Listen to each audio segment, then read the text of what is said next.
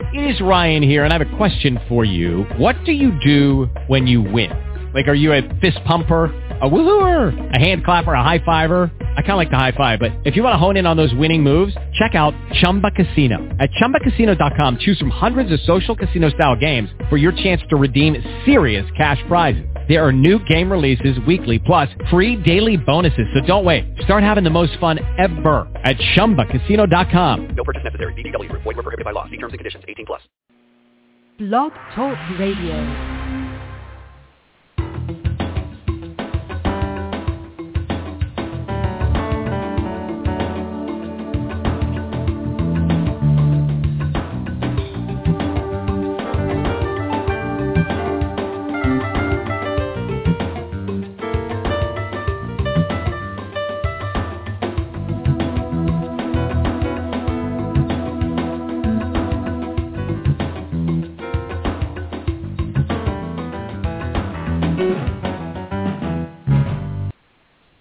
Well, there's one way to start the afternoon.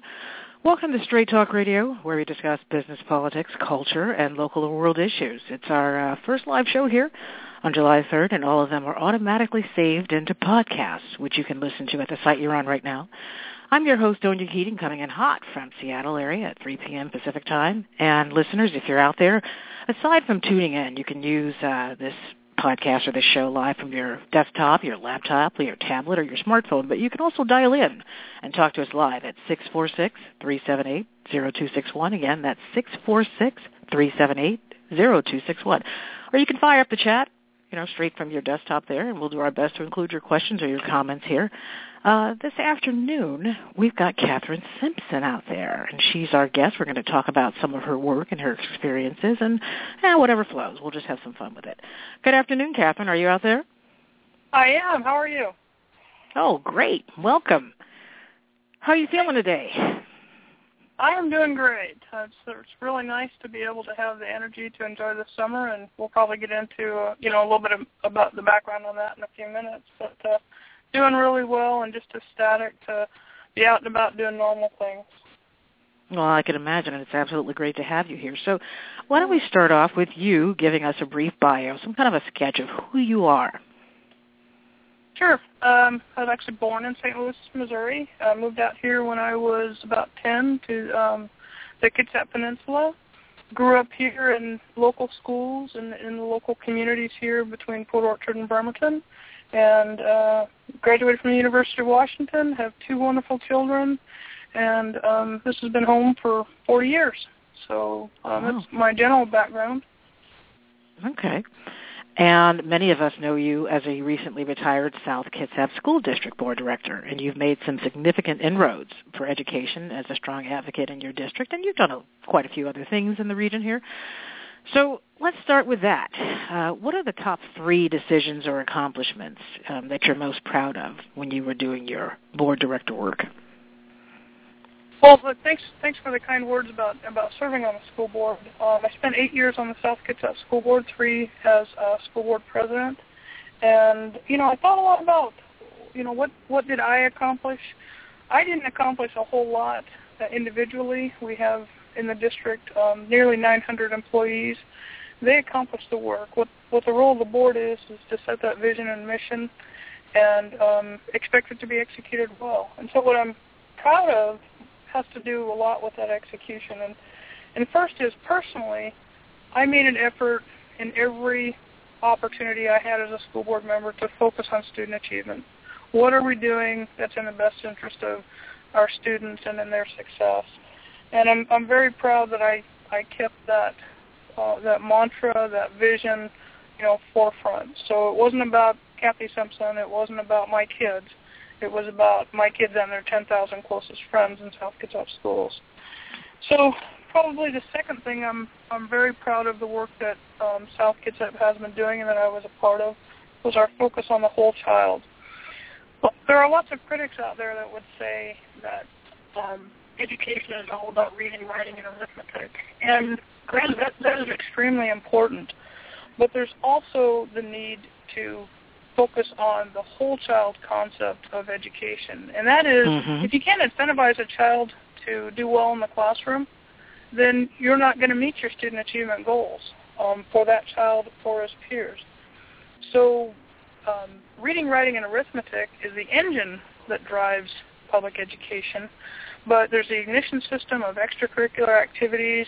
There's the fuel system of great teachers and um, great programs in our schools. Those things are just as important. So I'm really proud that we focused on not only reading, writing, and arithmetic, but valuing the whole child and um, making that a community priority.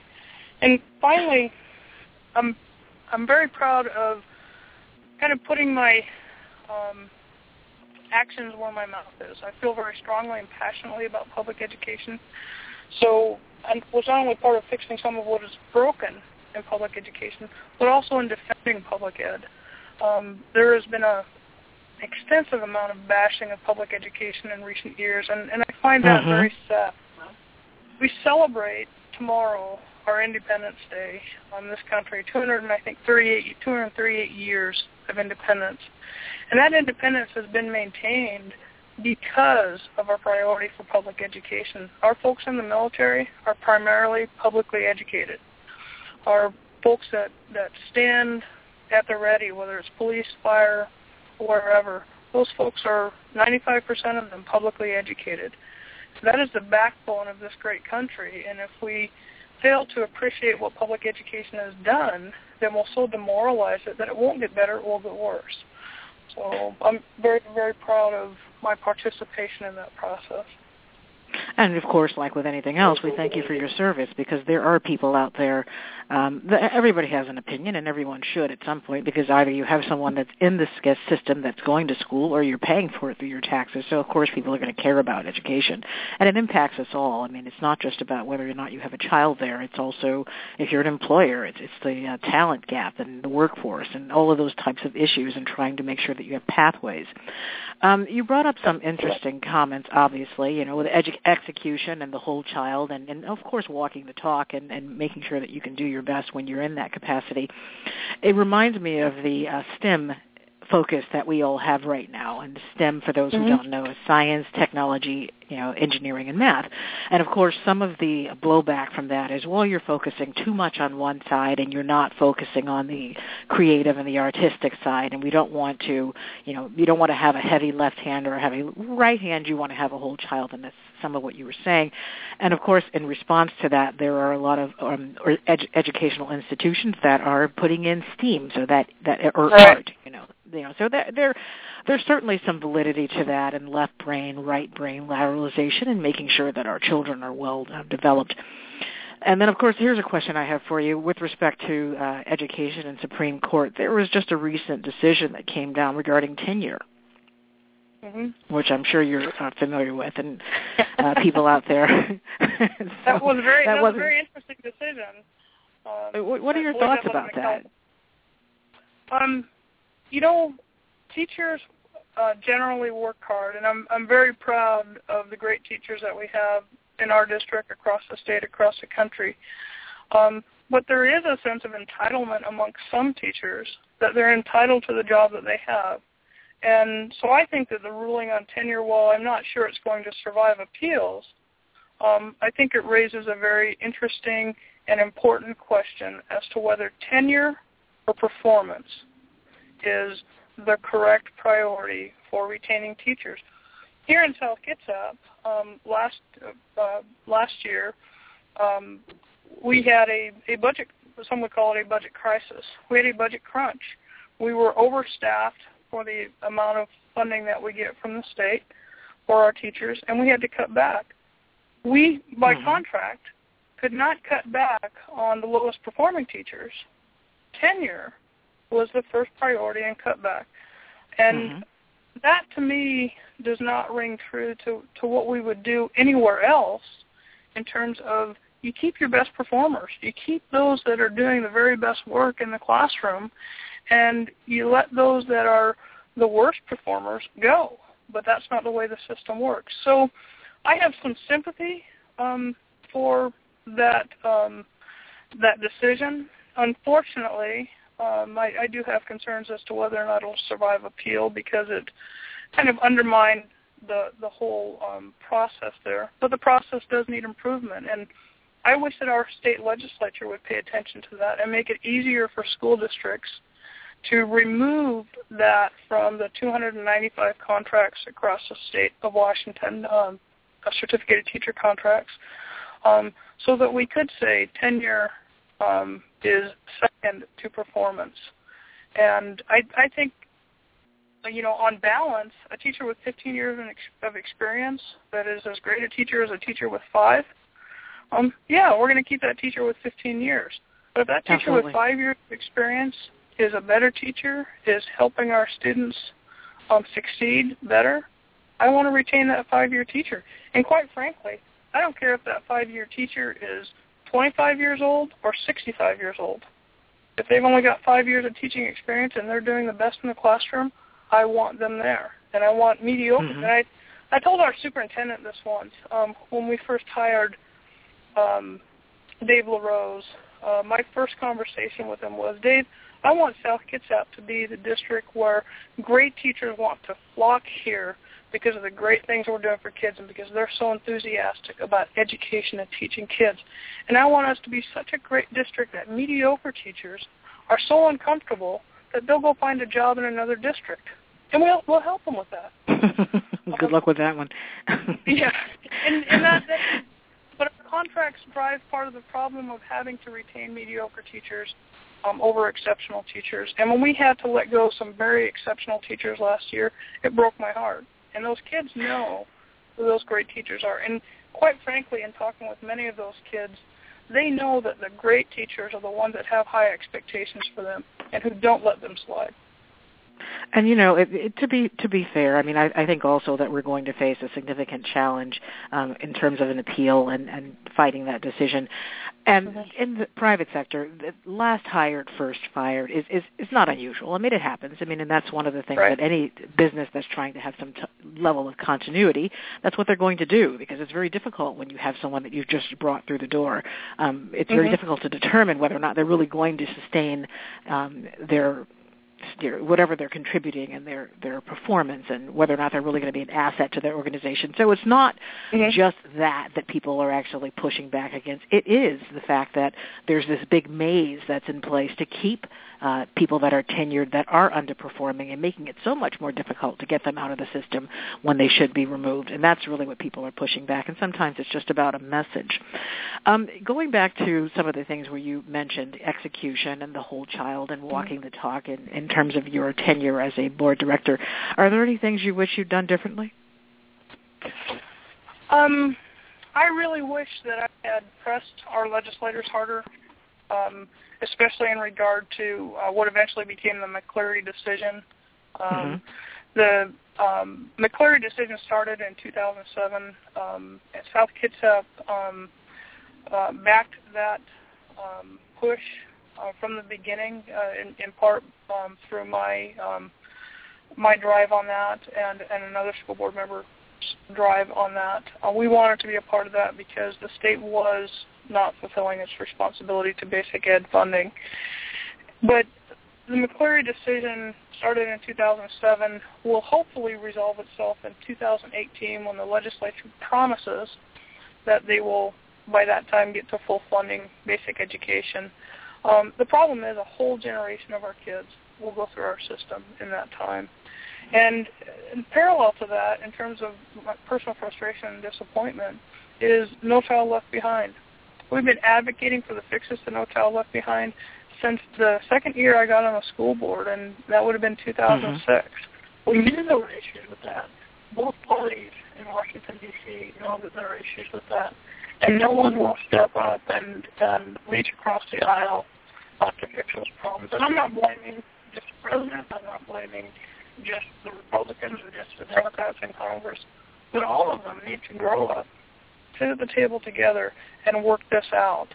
Um, and until they do, our kids will suffer through the continued push that we're failing in our schools because it's giving a false impression that we're failing in our schools. And that's not what's happening. Public education is succeeding. It is doing great things on the whole. There are pockets of uh, what I would consider travesty and some of those are in, in highly urban areas. None of those are in Washington State. Um, there are a couple of small pockets where we need to be deeply concerned in Washington State. But um, on the whole, public education is doing a solid job. Are there problems? Absolutely. Is it perfect? Absolutely not. But it needs our support, and it needs us to quit bashing those that are are serving in the public sector for, for public ed. I feel really bad for the great teachers that we have, and most of them are really good or really great teachers um, who are just demoralized by these um, constant bashes of public education. Well, it's it's one of those things where um, y- y- there's so many different statistics out there, and you can argue back and forth all day, and you can look at the numbers from the Washington State perspective. You can look at them from a na- national perspective and how we're doing compared to other nations, and you know we can tweak the numbers any way we want. But the bottom line is that at the end of the day, there are there are uh, definitely some areas in which we could improve the value and the quality of our public education. And I just think that's one of those things that we have to face as a real fact and and start figuring mm-hmm. out how to do that. Now, the other side of it, in terms of funding, uh, mm-hmm. what's changing right now at a, a uh, you know a tremendous pace right now is the the face of education and what it looks like. And you know there are a lot of online educational um, opportunities. There's Khan Academy, and it's shifting. Um, people that are going into universities are looking at other options because it's become so it's uh, almost cost prohibitive for them and reasons behind that don't have anything to do with improving the quality of education. It's it's really something that has become a moneymaker. And so I think that in some ways the McCleary decision has, you know, uh, once again it has brought a problem to the fore, but it has also done what happens in the private sector when something goes wrong is it drives innovation and it drives innovative models and it compels other people around the education space to create something that's different that may ultimately be more efficient and effective cost-wise and otherwise for our for our student body population. And, so and, let's and kind of going off of that. Oh, sorry. Um, kind of no, going no, go off ahead. of that. Um, the, the opportunity for public school districts and, and um, educators in, in the public sector to improve the quality of education through, through full funding, there are opportunities for innovation, for um, taking education to the next level are immense. The the struggle with that is we are struggling so much fiscally right now that just to get the technology into our classrooms and to keep class sizes down low enough where um, there is that opportunity for impact with every child every day um, is a tough battle. Now, one thing I will say to that too, and I just want to plug this as something that I feel is incredibly important in public ed class size is not the most significant indicator of whether or not a classroom is going to be successful and children in that classroom are going to be successful. A class size of 20 with a mediocre teacher is going to produce a mediocre result. Class size of 30 with an exceptional teacher is going to produce exceptional results. So while class size is important because we want that teacher to have opportunity with every child every day, class size in and of itself is research is showing is not the big change element in public ed. It is the quality and the enthusiasm of that teacher in the classroom every day. And that's and both of those are going to ultimately be important because you don't want a uh, an exceptional teacher in there with 30 students because over time it's just impossible to reach every one of them and that bleeds into stress and dissatisfaction and so forth. So to, to be fair, they're both very important obviously. Now let's uh, switch gears here for a little bit with you and take a more personal turn in our discussion. And we knew this was going to happen, so let's get ready. Now, you recently had a life-changing experience um, with inflammatory breast cancer, also referred to as IBC. Um, and you're coming up actually in the next month in your uh, one-year anniversary with that. So you want to share a short backstory on that and what happened with you? Sure. Um, last summer, my youngest uh, child graduated from high school, and we were all looking forward to new adventures and, and just enjoying the summer. And um, uh, about mid July, I um, had a small rash on my on my left uh, breast, and didn't think too much of it. I'm a I'm a bigger person, and you know, summer heat, you get a rash once in. It's not a big deal. It didn't go away in a couple weeks, um, and then, quite frankly, what happened was my uh, what prompted me to to go just make sure that it wasn't cancer or try to make sure it wasn't cancer was my son's baseball coach Anton went in for what he thought was a bladder infection with his doctor, and it turned out he had a, a very serious cancer. Mhm. And um, he started treatment immediately. Um, and so I didn't want to worry the rest of my summer um, and fall, because I love the fall, um, about whether or not this was cancer. So I scheduled an appointment with my doctor pretty quickly, and I said, you know, I just want to be sure that this isn't cancer. He he felt, you know, pretty confident. He'd never seen cancer, uh, breast cancer manifest that way, so he said, oh, I'm pretty sure it's not cancer. Here's some antibiotics, and um, uh, since you haven't had a mammogram, we'll get you a mammogram in a few weeks. I said, you know, I really don't want to wait a few weeks. Can we just get it done so I don't have to worry? Um, so just uh, make shorten up the story a little bit. Uh, the next day, I got into uh, the Carol Milgard uh, Breast Center in, in Tacoma for what I thought would be a routine mammogram. Let my Mhm. fears go and enjoy the rest of my summer, and and that started the the chain of events. I was uh, that day uh, diagnosed with, um, well, we, you know, the testing was done. They were pretty sure what they were seeing, um, but was inflammatory breast cancer. The biopsies confirmed that the next week. Um, by the end of that week, I think I had a port in uh, for infusions, and the week after that, I was starting chemotherapy. And um, boy, you talk about you know life crashing abruptly. Um, it was pretty terrifying.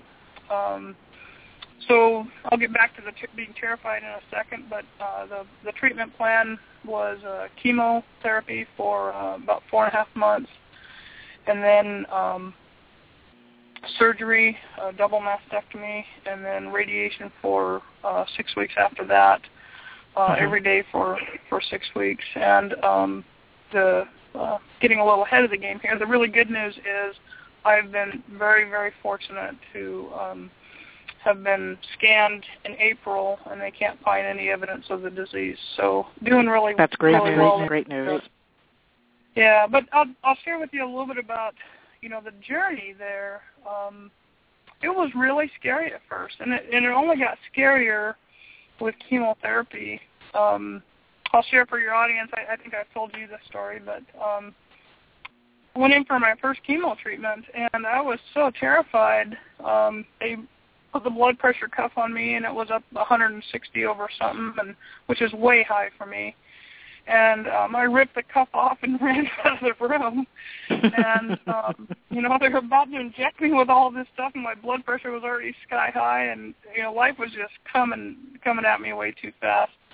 So I ran out of the room and um, went outside and caught some air, breathed real deep. And what's held me together for uh, you know this 10, 11 months is my two kids. Well, my daughter was sitting back in the chemo room. Um, great kid that she is. Um, she was sitting there, and, and the nurse turned to her and asked her, said, "Is she coming back?" And and my daughter just didn't miss a Simpson beat. She says, "Well, she has to. I have her car keys." There you And, go. um, and, yeah, and so you know, a few minutes later, I did come back, and and we started the chemo. Um, and I think within a half an hour or so, I was I was pretty comfortable that I wasn't going to die that day. Exactly. And, right. um, yeah, and we went from there. And truth be told, I mean, people say it, but it's really the way it is when you're a cancer patient. It's day by day.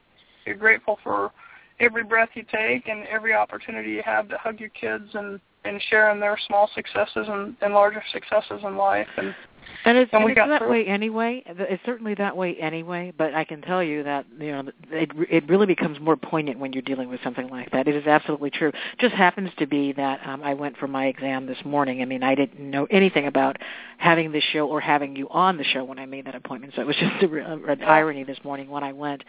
But you know, the question that I wanted to ask you, and you we were starting to get to that, um, what was the most difficult or challenging part, aside obviously from battling the cancer itself? You know, um, it was scaring my kids. It was um, Yeah. that was really really hard. Um, I've always been very honest and and um, I talk to my kids and, and we have a good relationship. I, I think you might want to ask them on different days, but um, sitting down and telling them that night was the hardest thing I've ever done in my life. and I can um, imagine. They they both one is 19 and and one is uh, 22, and they both reacted very differently at the same. One completely shut down, was so terrified by it. The other got very angry at me for not telling um, him sooner, and I was kind of like, you know, son, I found out at five. We're sitting here at eight. It's kind of, you know, it's about as soon as I could I could uh, handle that conversation. Absolutely, But right. To, to their to, their credit, and to anybody listening who might have this same challenge, um, told them told them how much I loved them and how much um, you know I needed them during this time, and then gave them some breathing room so that they could process um, what was happening. And kids process uh, with their friends, and so I had to give them a little bit of space. My daughter came back a little bit uh, quicker than my son, and uh, you know, a few hours later, she had kind of calmed down and was thinking more rationally, and had talked with her friends and, and realized that I wasn't going to die tomorrow.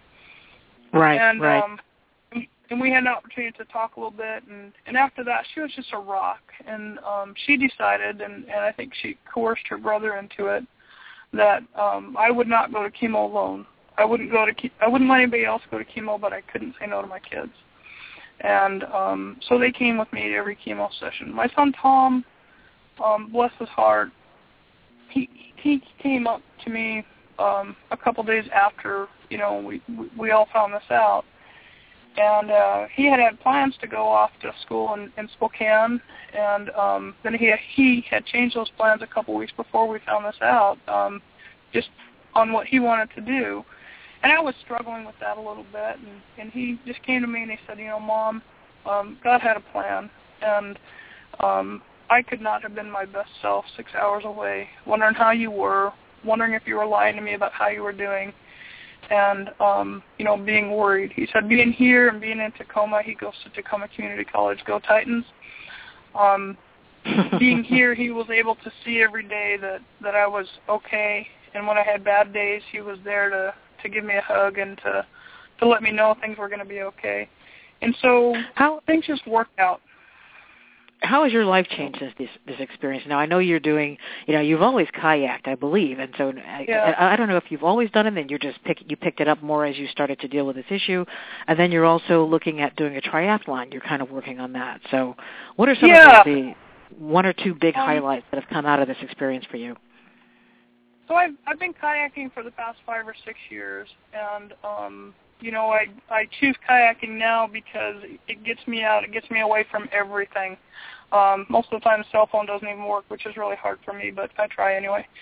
Um, and the triathlon was back when this came down. One of the things the doctor said, no one can tell me specifically why or how I got cancer. I certainly in certain risk groups, um, like everybody's in certain risk groups. Um, I'm overweight, and cancer hides in fatty tissue. And so one of the things I don't want anymore is fatty tissue. So one right, of my buddies, right. yeah, one of my buddies challenged me to at least take on the triathlon, and I thought about that for a little bit and um, said, okay, I'll give that a try. And so I only have two goals for the triathlon. Um, it's the Tri-Turtle Tri um, in September, and the first one is to just finish, you know, and the, I the agree, second I one agree. is not, yeah, the second one is to not finish last. So I think my my friends have kind of planned to have somebody right there, you know, that'll that'll wait for me, and so I won't finish last. But you know, in terms of what's changed for me, um, the the most significant thing is valuing Uh-oh. time. I guess we're. I guess they've told us Yeah. that we're out of time here. Wow. I mean, we could go on and talk. I, we have to make a longer show here. Well, I mean, I was going to say something about you know making sure that we have our signs and symptoms in check and whatever. But I'll just go and go ahead and thank you for joining us, Kathryn, and thanks to everyone for tuning in. This live broadcast can now be found as a podcast on our Talk Radio site. And you can join us on Facebook at Straight Talk Radio. Straight is S-T-R and the number 8 for information about upcoming shows and other news and happening. This is your host, Tonya Keating, signing off at 3.30 Pacific Time, Thursday, July 3rd. Have a great evening, Seattle, and enjoy your Independence Day weekend. I guess we'll see you at the next show. And Kathryn, thank you so much again. Thanks for having me. Step into the world of power, loyalty, and luck. I'm gonna make him an offer he can't refuse. With family, cannolis, and spins mean everything. Now, you wanna get mixed up in the family business. Introducing The Godfather at ChumbaCasino.com. Test your luck in the shadowy world of The Godfather slot. Someday, I will call upon you to do a service for me. Play The Godfather now at ChumbaCasino.com. Welcome to the family. VGW Group. No purchase necessary. Void where prohibited by law. See terms and conditions. 18 plus.